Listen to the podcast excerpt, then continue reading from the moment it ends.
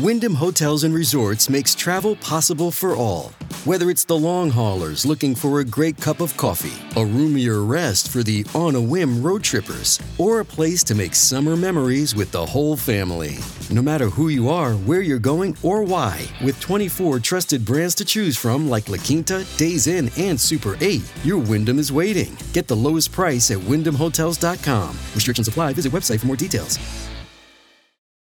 All right, day 369. It actually was one year ago today, August 18, 2021, three days after the Taliban seized the capital of Kabul and forced the U.S. embassy to evacuate.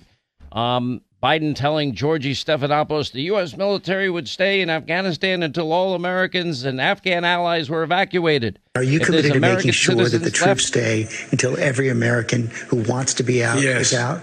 Yes. So Americans should understand that troops might have to be there beyond August 31st. No, Americans should understand that we're going to try to get it done before August 31st. But if we don't, the troops will if stay. we don't, we'll determine at the time who's left. And And if there are American forces, if there's American citizens left, we're going to stay till we get them all out.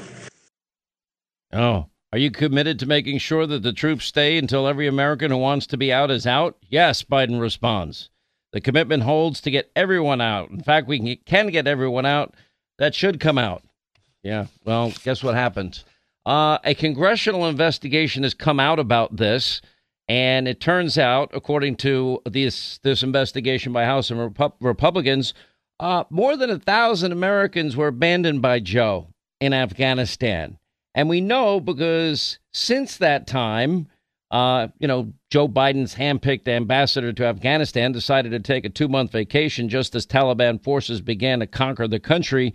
Anyway, in a two page summary, of Congressman Michael McCaul's 115 page report, Republicans on the panel noted the White House repeatedly said about 100 Americans were left behind after the last U.S. troops departed Kabul on August 31st, 2021. However, they added the State Department has evacuated more than 800 U.S. citizens since that date. In addition, outside veterans groups have evacuated several more hundred, meaning well over a thousand Americans abandoned in the country. And even Winkin Blinken admits today that there are hundreds of Americans there. And we're not even talking about the thousands with green cards. They just lie through their teeth. That's what they're good at. That's what they do. Um, Got to give a tip of the hat uh, to to Governor Ron DeSantis today. Uh, they just found, in fact, voter fraud that went on inside of uh, what the state of Florida. We'll get to that in a minute. We'll tell you more about that. And anyway, so but I want to first start with the news of the day. There was this hearing today. This Florida magistrate, the one that was not approved by the Senate, but just the magistrate that was used by Merrick Garland, who authorized going to this particular judge, who on social media trashing is there trashing Donald Trump, who even recused himself from a case previously involving Donald Trump and a guy that donated to Barack Obama. Anyway, he has ordered now the Department of Justice to redact portions of the Mar a Lago raid affidavit that it believes would compromise their investigation and release the unredacted version.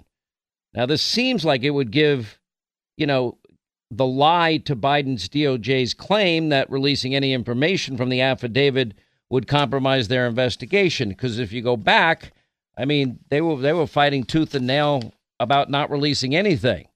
They filed the motion on Monday and said if disclosed, the affidavit will serve as a roadmap to the government's ongoing investigation, providing specific details about its direction and likely course in a manner that is highly likely to compromise future investigative steps, according to the DOJ. They don't want the affidavit released. The affidavit is what did they present to this biased judge that he signed off on to allow the raid of a for- former president's residence? And the fact that this investigation implicates highly classified materials further underscored the, the need to protect the integrity of the investigation, exacerbating the potential for harm if information is disclosed to the public prematurely or improperly. The DOJ filing goes on to say the investigation pertains to national security, and releasing the affidavit could interfere with their efforts to secure cooperation of interviewed witnesses. So this is getting fairly interesting. So now, ruling from the bench, the judge that donates to Obama hates Trump and had previously recused himself in a Trump case. He actually said there are portions of the affidavit that could presumptively be unsealed. Whether those portions would be mean- meaningful for the public or the media, he added, was not for him to decide. So his decision struck a middle ground, if you will, between the Justice Department, which wanted to keep the entire affidavit under wraps, and their investigation into President Trump's handling of classified documents to continue, and news organizations that requested it be released. So he's between a rock and a hard place. So what he really came up with is a way that, okay, you guys take out what you want to take out and then release the rest to the American people. Uh, that's not how it should be done because you know the Department of Justice is going to think almost everything in the affidavit is is worth worthy of redaction, so they're not going to give us anything out of this. The judge, he should be the one. He's the one that signed this this order. He should be the one that does the redacting. Now you can do it in consultation with both sides, but that's what should happen. Anyway, 800 941 Sean. Other Trump news the witch hunts never stop. So you have this Trump uh, chief financial officer admitting to oh, 15 felonies. It's related to $1.7 million in perks that he didn't file on his taxes. All right, process crime. By the way, I tell everybody pay your taxes. They're after you. Now they're going to have 87,000 more agents, so you're all going to get the Hannity treatment. Get ready. It's not fun. Make sure you dot every I, cross every T. In my case, I hired not one, but two accounting firms and a law firm to go over it independently and then, you know, give me the okay and the sign off to say okay. And then I'll get at least five calls in, in the course of the process. Well, you you can definitely, you know, this is legal. You, it's a definite deduction, and uh, but they may question it. And I usually say pay it because if I don't pay them, I'm going to be paying the lawyers. I'm wasting my time. Anyway, so he'll get five months in jail uh, at Rikers, it looks like, and five years probation. Uh, they're trying to say that he flipped, and yet there is absolutely nothing that indicates in any way, shape, manner, or form. As a matter of fact, just the opposite. He's not going to be testifying against Donald Trump the way they wanted him to. And that's what they were saying. It has to do with, I guess, company cars, a company apartment, and monies that were given to the guy so his grandkids could go to school. And in New York, if you send your kid to school, it basically means you have to be a wealthy millionaire. It's ridiculous. the prices and the competition to get into private schools in New York, I've never seen anything like it. I mean, you're, you're literally preparing your three, four year olds for interviews uh, to get into nursery school. That's how sick it gets in New York. It's insane. Um, but I'm sure they, they will try to make a bigger deal of this than, than it is and try to bring in the family, but it's not it doesn't really matter. Um, by the way, President Trump sharing a social media uh, his declassification memorandum about quote materials related to FBI's Crossfire hurricane investigation.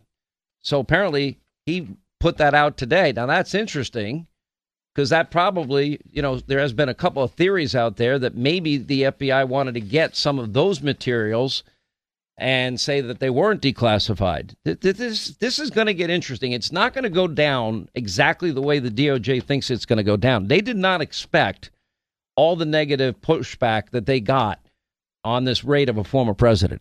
I'm telling you, they didn't expect it, and it took them days to get their footing. And that's when they leaked to the Washington Post. It might have to do with nuclear something, something nuclear to scare everybody to to create some form of justification for a raid of a former president's home, which had never happened before. Um, so they're beginning now also to leak more and more so that they can get a better track, get better traction on on public opinion regarding this. And according to the Biden DOJ, the American people can't be told under any circumstances about any evidence that they're claiming justified the raid of the president's home at Mar-a-Lago.